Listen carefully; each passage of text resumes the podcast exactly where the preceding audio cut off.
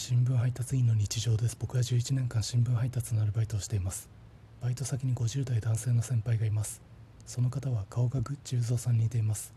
今日朝刊配達前配達所でのことです。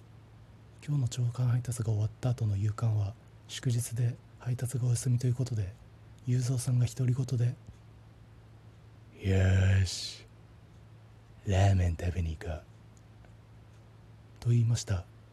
すると僕に「いやずっと家にいたら頭おかしくなっちゃうよ」と言いました。僕は今休みの日は家にいる生活なんですけどそれを聞いてラーメンを欲する口になりました。コロナ事変中なんですけどどうしよう。外に出てラーメンを食べに行くか。今日が人生で一番悩んだ日でした。